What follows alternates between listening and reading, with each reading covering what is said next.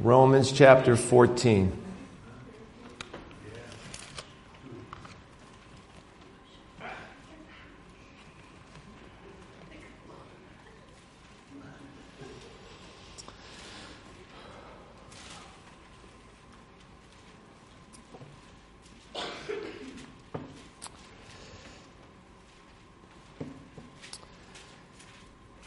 And about a month ago, we finished Romans 13. I just wanted you to go back a few verses. Let's pick up on verse 11 of 13 before we get into our text for tonight. Uh, verse 11, chapter 13. And do this knowing that the time that is, knowing the time that now it is high time to awake out of sleep. For now our salvation is nearer than when we first believed. The night is far spent, the day is at hand. Therefore, let us cast off the works of darkness and let us put on the armor of light. Let us walk properly as in the day, not in revelry and drunkenness, not in lewdness and lust, not in strife and envy, but put on the Lord Jesus Christ and make no provision for the flesh to fulfill its lust. Now, at the end of that chapter, we're going to hit with some heavy sins, some heavy lifestyles. One of the things you're going to see tonight are some of the things that maybe we don't consider sin, but yet just as devastating as the things at the end of chapter 13, especially within the body of Christ, and what it can do to tear us apart, not only in our relationship with each other, but our relationship with Jesus Christ. The title of tonight's message is Diet and Exercise. And I heard a couple oh no's, but this isn't any New Year's resolution. Um, and we're going to speak at, we're going to just use that title because just from your reaction, we know how much a struggle that is for us as humans. Eating the right foods, getting the right amount of exercise. Well, it's tonight we want to apply it spiritually speaking. How are we eating spiritually? How are we exercising spiritually? And the neat part where we are in Romans right now is we're seeing the practical part of the book of Romans. You know, the first several chapters, it told us what a mess we were in, how we are all sinners, simply saved by the grace of God. And now, in the last couple chapters, we're seeing the practical application of our walk with Jesus Christ. The prayer I opened up with tonight was taken from Romans 12, verses 1 and 2. To offer our bodies as a living sacrifice, holy and acceptable to the Lord, because what else can we do once we find out what Jesus Christ has done for us? What other choice do we have? When, you, when the rubber meets the road, where else do we go but to Jesus? And then in verse 2 of Romans chapter 12, it says, Not to be conformed to this world not to be molded. Every day the world is trying to mold you and me more and more like it. But thanks be to God, we have Jesus Christ who is preventing us from going into that mold, and He's making us more like Him. So let's jump into uh, Romans chapter 14. Right now, I'm going to read verses 1 through 6 of 14. Receive one who is weak in the faith but not to disputes over doubtful things. For one believes he may eat all things, but he who is weak eats only vegetables. Let not him who eats despise him who does not eat, and let not him who does not eat judge him who eats, for God has received him. Who are you to judge another's servant? To his own master he stands or falls. Indeed, he will be made to stand, for God is able to make him stand. One person esteems one day above another, another esteems every day alike. Let each be fully convinced in his own mind. He who observes the day observes it to the Lord, and he who does not observe the day, to the Lord he does not observe it. He who eats, eats to the Lord, for he gives God thanks. And he who does not eat to the Lord, he does not eat and gives God thanks. Wow. A lot of eating and non eating going on here. Can't figure out if you're hungry or starving. Well, you have to remember, Paul is writing this letter to the Romans. But what is happening, happening is people are coming to salvation, to Jesus Christ, through the gospel being preached. There is a magnificent thing happening in the world. It's still happening today. But back here, you got to remember, you have the Jews who are coming to the Lord with all their observances, all their legalistic rituals. Then you're having Gentiles, non Jews, who might have pagan traditions. Or they might not, they might do anything they want. There's no structure. But now you're having these two groups come together. Then, if you throw in the other people that are coming to the Lord, people who are educated, people who are philosophers, so they have all this mixture of thoughts and religious traditions or non traditions going on. And you might be saying, well, we're reading this, but what is the application to you and I today? Well, remember, every time we open up God's Word, our faith is being renewed and strengthened. There's something in everything that we read. Every jot and tittle, it says. Everything that we read in the Scriptures is for you and for me. One of the things I want to go to right away is verse 1 one who is weak in the faith. Now, I think that's a great point to start. When you talk about diet and exercise, if a person is weak and they want to get stronger, well, right away, you got to watch what you eat, you got to watch your nutrition, and you got to exercise, physically speaking. But a person who is weak in the faith, what does that mean? How does a person become weak? Well, there's a, there's a few ways. They could be a baby, could be a brand new believer.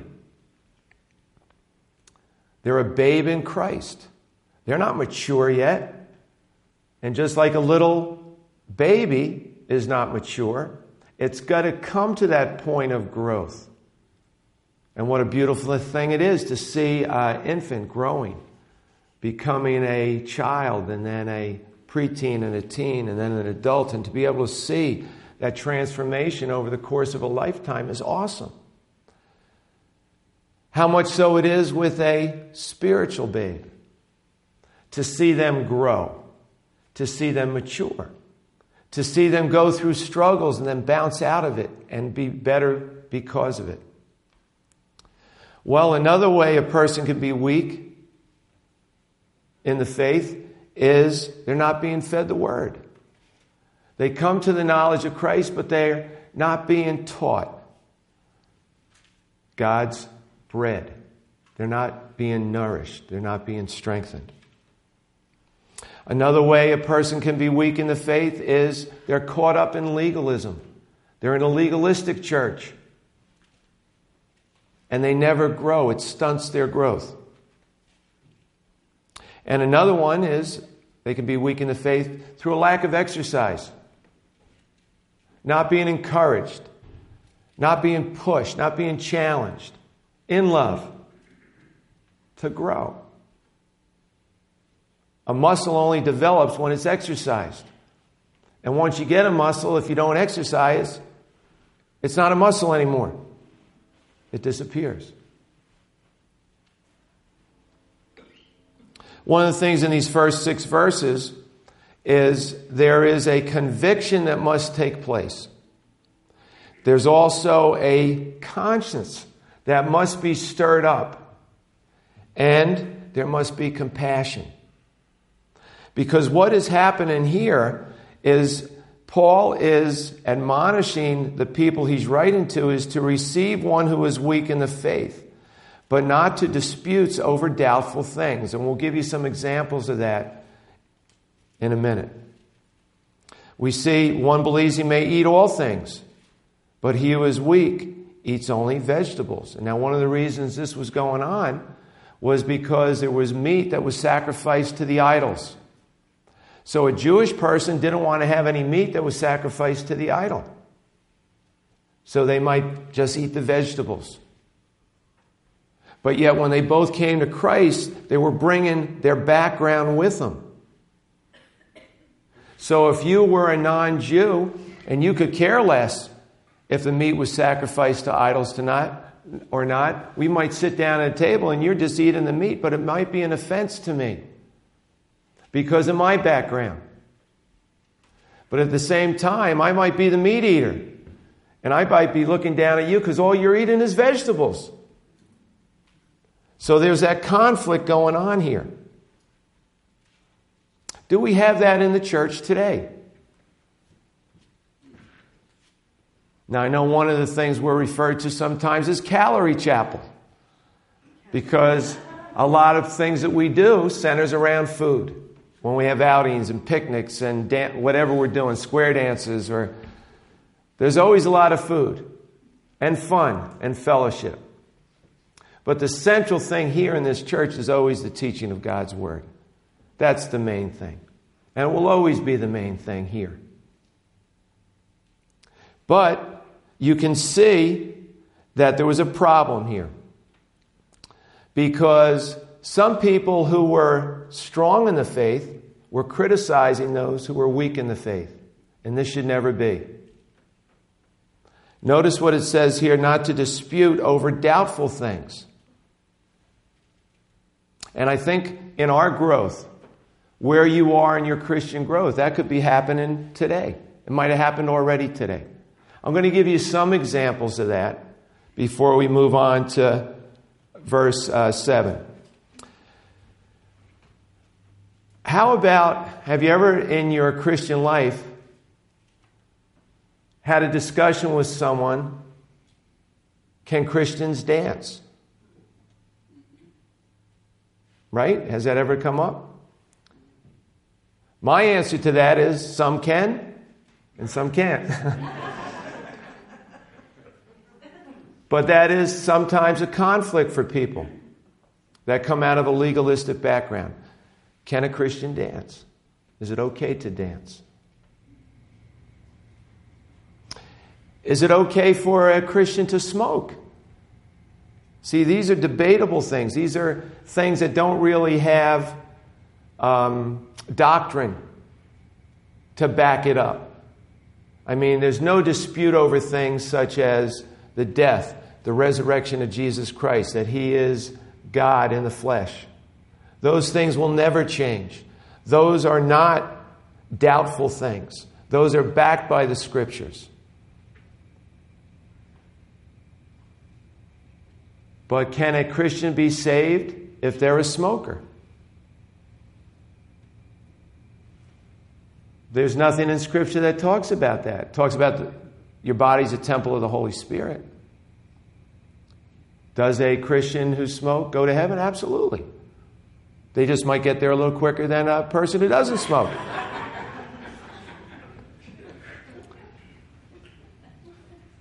In verse 4, it says, Who are you to judge another's servant? To his own master he stands or falls. Indeed, he will be made to stand, for God is able to make him stand. what Paul is saying is both the Jew and the Gentile, regardless of their background, are saved.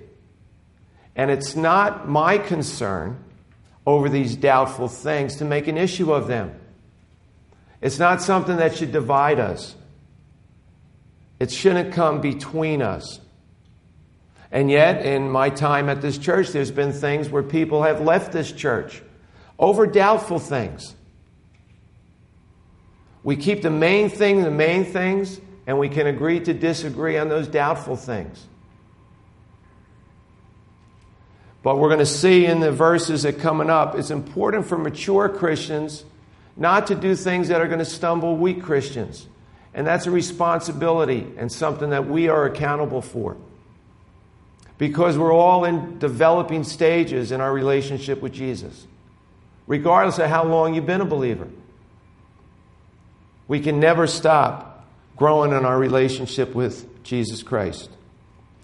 Verse 5 um, and down through 6, where they esteem one day above another.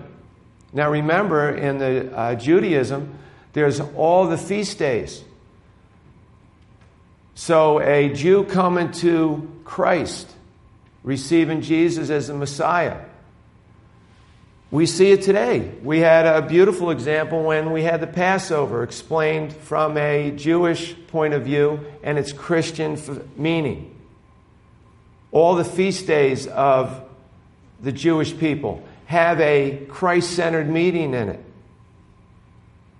And it's so much more fulfilling to a Messianic Jew once they come to Christ to see that right there in their feast was Jesus Christ. So, what Paul is saying here hey, if you're a Jew that became a believer in Christ and you want to continue keeping your feast, by all means do so. But if I'm a Gentile and I came out of a pagan ba- background, I don't have to keep those feasts. So I have to respect where you're coming from, and you need to respect where I'm coming from. Because these are the things that we don't want to divide us, because we're united in Christ, keeping the main thing the main thing. And notice in verse 6 he uh, who observes that special day observes it to the Lord. And he who does not observe that day, to the Lord he does not observe it. And then he compares it to eating. He gives God thanks. And he who doesn't eat to the Lord, he does not eat and gives God thanks. What's the main thing? In just verse 6, four times the word Lord is used. The whole point of this is the food, the day, is not to be your Lord. Jesus Christ is to be your Lord. That day, whether it's seven days a week that is special to you, or you shoot for that one or two days a week, well, to you, that's your day. How many times do you have a conversation with a person about Christmas? And some people say, well, every day should be Christmas right? Jesus is living with you every day. It's not just that one day we celebrate. Or the resurrection, Easter Sunday. It's every day. He's, he's risen, He's alive today. Verse 7 For none of us lives to himself, and no one dies to himself. We've been bought with a price the, special, the precious blood of Jesus Christ. If He is Lord of your life, that fits right in with seven. None of us lives to himself and no one dies to himself. We can think we do. A person can think that their whole life centered around them. But then one day they're going to realize that it didn't. And it's going to be a wasted life. Now, if we can die to ourselves while we're here on this earth and live for Christ, to live as Christ, to die as gain, wow. That's an abundant life. And we get to open up His Word every day. Do we take advantage of that? So He can build His life into us through His precious Holy Spirit. Verse 8 For if we live, we live to the Lord. And if we die, we die to the Lord. Therefore, whether we live or die, we are the Lord's. For to this end Christ died and rose and lived again, that he might be Lord of both the dead and the living. So just in verses 6, 7, 8, and 9, there's eight times the word Lord is mentioned. How much do you think Jesus wants us to understand that he wants to be our Lord in all areas? Whether we're eating, drinking, sleeping, exercising, dieting, it doesn't matter. It's all about Jesus Christ. Everything else you can put in that category of a doubtful thing. Don't let it divide us with each other. We're sons and daughters of the King. Those little things shouldn't be a division point in our lives or in our church.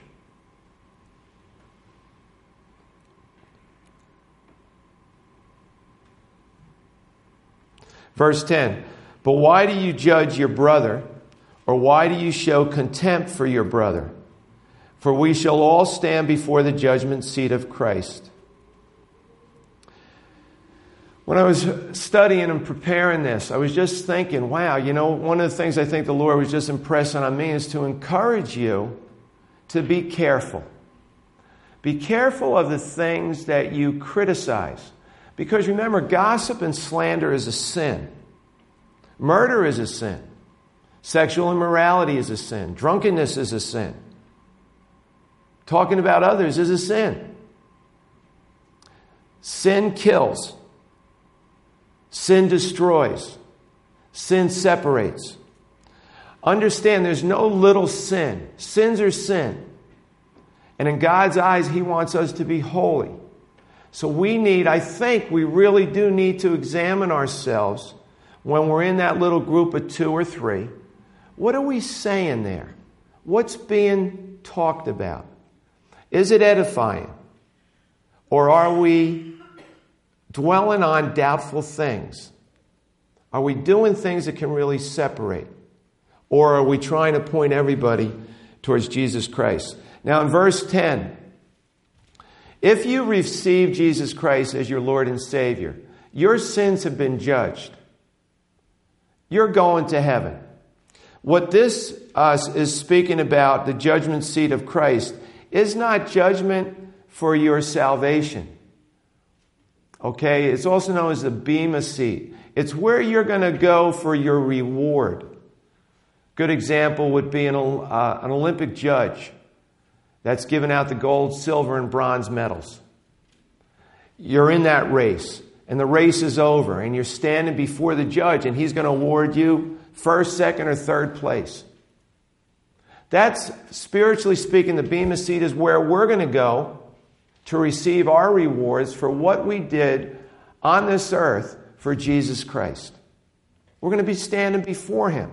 And everything's going to be burnt away in our life except what we did for Jesus. That's it. Nothing else matters. Doesn't matter if I was a professional athlete.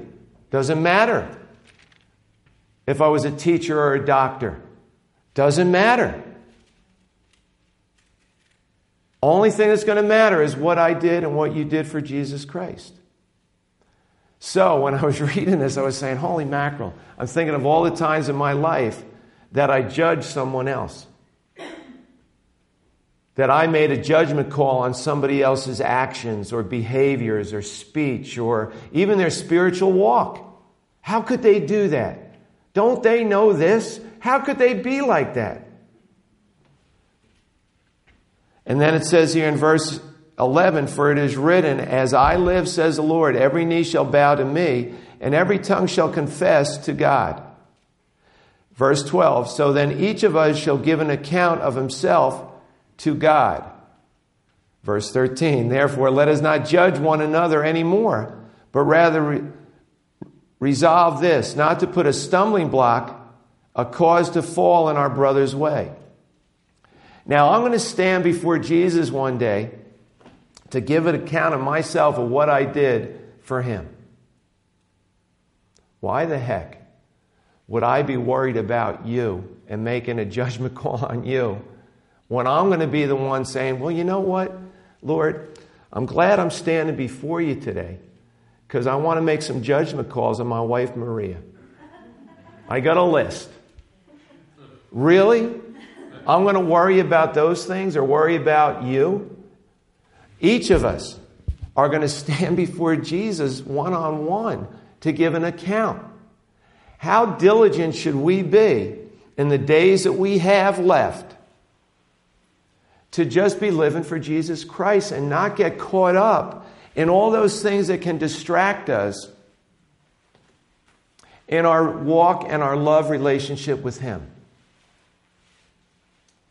I thought of the prodigal son's brother. Those inside sins, those heart sins that weren't as visible as the prodigal son.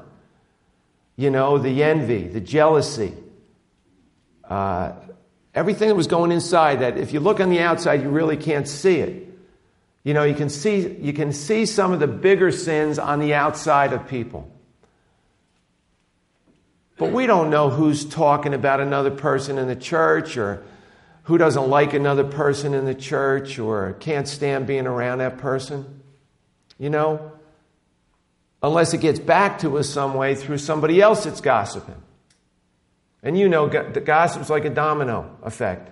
It just keeps going until it gets back to somebody. But this really hit me today that, you know, we're going to stand, you and I are going to stand as, much, as real as we're sitting here, we're going to be standing before Jesus. And we need to worry just about ourselves. Pray for each other. We should be praying for one another. And if there's somebody that's rubbing you the wrong way, well, I can guarantee that Jesus put that person right in your life for you to be a prayer warrior for that person because it's showing you and me our hearts and how much junk there's in there that we would feel this way towards another person. And I think of the scriptures in Revelation which says, To you has an ear, hear what the Lord is saying. And I think that's very relevant for us here tonight. Whether we're in a church, in a workplace, all this stuff is real stuff that takes place with Christians and non Christians. Want to encourage myself and you what verse 13 says. But rather resolve this, not to put a stumbling block or a cause to fall in our brother's way. Pray before we do or say anything. Lord, I don't want to stumble this person. I don't want to make them fall because of my actions or my words or my lack of action or lack of words. Verse 14 I know and am convinced by the Lord Jesus that there is nothing unclean of itself, but to him who considers anything to be unclean, to him it is unclean. I think this is important because there's certain things in your life and my life that we still remember in Christ we have the free we are we are free. Christ has set us free.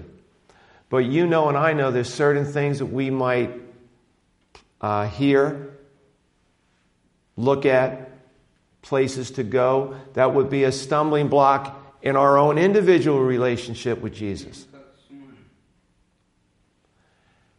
And I need to know what is your stumbling block. For example, if someone I was mentoring told me that um, let's just say gambling was a, a, a, thing that they were addicted to and they came out of that lifestyle. Well, I wouldn't go anywhere near a conversation, a place that might cause him to stumble back into gambling. Okay? You can do that with anything. You can do that with music. You can do that with money. I mean, anything can stumble another person. So I'm not going to live a lifestyle with a friend that could cause that person to stumble, even though it doesn't cause me to stumble. I know I've had conversations with people in this church that maybe they don't go to the beach anymore because they've had a, a problem with lust in the past. Where, is there anything wrong going to the beach? Not at all. Not at all. But if it makes you stumble, then don't go to the beach. Maybe go up in the mountains. You know? Maybe go minister to some Eskimos. But the point being, if anything makes you or I stumble, we need to stay away from that. And hopefully, we're at that point in our lives where, where we understand that. We're not dabbling in areas that would cause us to stumble. But we also have to take each other in account and remember how this uh, chapter started one who is weak in the faith. So we need to always be concerned with each other. What is something that's going to edify you and not cause you to stumble? Verse 15 Yet if your brother is grieved because of your food, you are no longer walking in love. Do not destroy with your food the one for whom Christ died. Therefore, do not let your good be spoken of as evil. And again, going back into this situation, again, let's just say it was a Jew and a Gentile, and the Gentile was coming over or having the Jew over for a supper, and they might understand that the Jewish person hasn't come out of that. They're not spiritually free enough. They're growing in Christ. They don't understand that whole thing with the meat and the meat sacrifice to the idols and all that stuff. So he won't even serve meat at that meal. He'll stay away from that if it's going to be something that could be a stumbling block. Okay? Where maybe 10 years down the road, that same person, the Jewish person, invites that non Jew over and has steak or some ribs. And there was growth there. It wasn't something that divided their friendship, it wasn't something that caused them to stop their association. But remember what the whole scripture says to love one another, to do everything you do in love. And that's really the crux of this chapter. Besides Jesus being Lord, is to just love one another. Hey, if I know there's something that I can do free, but it's going to cause you to stumble, well, it's going to be a test for me. Do I love what I'm doing more than I love you? And if the answer to that is yes, then I got a problem. I have the problem. Not you. I got the problem. I should be able to give up anything in the love for my fellow man.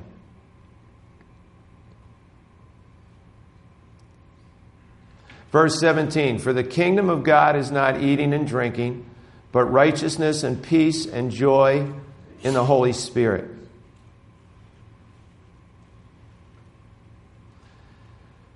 That word righteousness, that word peace, and that word joy, all notice it's in the Holy Spirit. Jesus is our righteousness. Jesus is our peace. Jesus is our joy. Everything else that comes as a result of our communion, our relationship with Jesus, and our relationship with one another might end up in the eating and drinking and fellowshipping. But it's not the central issue. The issue is our love for Jesus and our love for one another. It's all about grace, isn't it? It's not about legalism. It's not about the do's and the don'ts. It's about the grace that God has extended to us, then we wanted to extend it to each other. Verse 18 For he who serves Christ in these things is acceptable to God and approved by men. Notice how serving Christ, of course, is acceptable to his Father, but notice how it's also approved by men because they're blessed by it. There's a reward there. And that's the love that people are receiving from a believer who's walking with Christ. They'll know we are Christians by our love.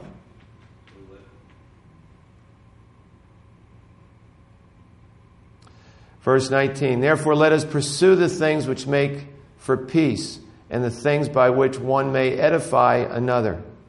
Do not destroy the work of God for the sake of food. All things indeed are pure, but it is evil for the man who eats with offense.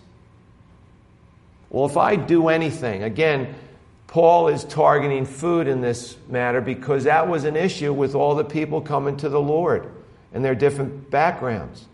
But for me or you, it could be something that would stumble you. If I, if I did something, even if it was something good that stumbles you, I need to look at my motive. What's my motive for doing that? Not to hurt you. Now, we're also called to reprove and admonish one another. That's scriptural. You know, if I say, hey, I need to talk to you about something, and in love I explain this to you,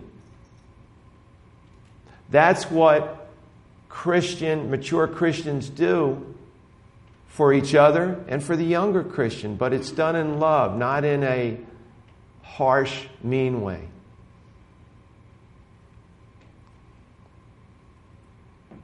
Verse 21 it is, it is good neither to eat meat, nor drink wine, nor do anything by which your brother stumbles, or is offended, or is made weak. How would you feel if after the service tonight, Pastor Joe and Pastor Paul and myself and you saw us going into one of the local bars? Or uh, we went into one of the clubs. I don't think that would strike your heart in a nice way. Now, might, we might not do anything in there, but it has a semblance of evil. What are they doing? Why would those guys be going into there? Well, we would never do that. For the very reason it's not edifying to our spirits, and it would not be edifying to you, and it could cause you to stumble if you saw your pastors doing that. It's important of how you are affecting one another. Verse 22. Do you have faith? Have it to yourself before God. Happy is he who does not condemn himself in what he approves. Now, I might be, or you might be, a very strong Christian, and we have our convictions. But in those things that we're very strong in, would it cause a weaker or a younger brother to stumble?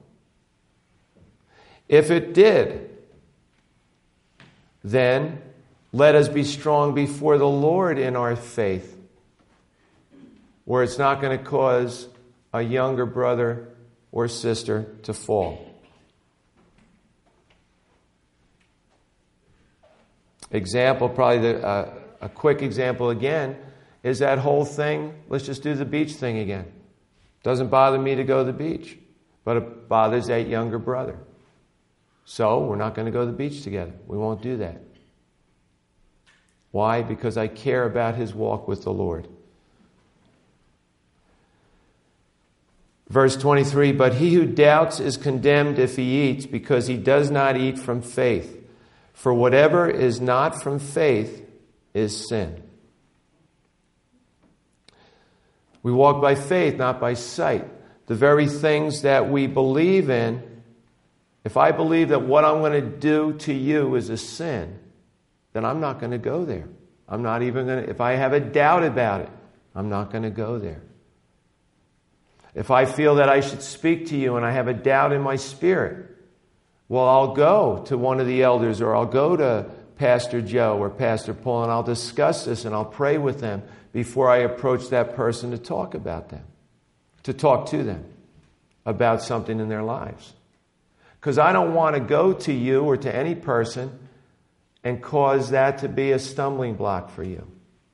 I want to make sure it's something that the Lord's given me to share with you.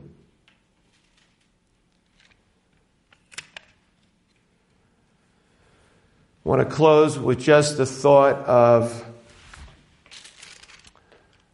two things. One is in verses 6 through 14 Nine times the word Lord is mentioned in verses 6 through 14. And then to resolve not to put a stumbling block or cause our brother to fall in any way. So, Jesus being our Lord, He is either Lord of all or He's not Lord at all stumbling block before our brother, not to help him to stumble. And the reward, where we're going to stand before Jesus Christ one day to give an account of what we heard and what we did with what we heard. In Revelation 22 12, it says, Behold, I am coming quickly, and my reward is with me to render to every man according to what he has done. Let's make a resolve tonight as we close. Well, Lord, you know, I'm not where I should be with you, where you want me to be, but I can look back and see where you've taken me from when I first received you as Lord and Savior. And Lord, I just want to be with you every hour, every minute, every second to where we're going to be going tonight and tomorrow. So, Jesus, be our Lord in all situations. Help me not to be a stumbling block in anything that I do or say. And Lord, get me ready for that day that I'm standing before you face to face. Let it not be a day of fret and fear and trembling, but a great anticipation that, Lord, it was awesome. I lived my life for you. This was awesome, Lord. Thank you for the time I was down here. Now, what are we going to do? I'm ready. Let's go. In Jesus' name. Amen. Amen. Amen.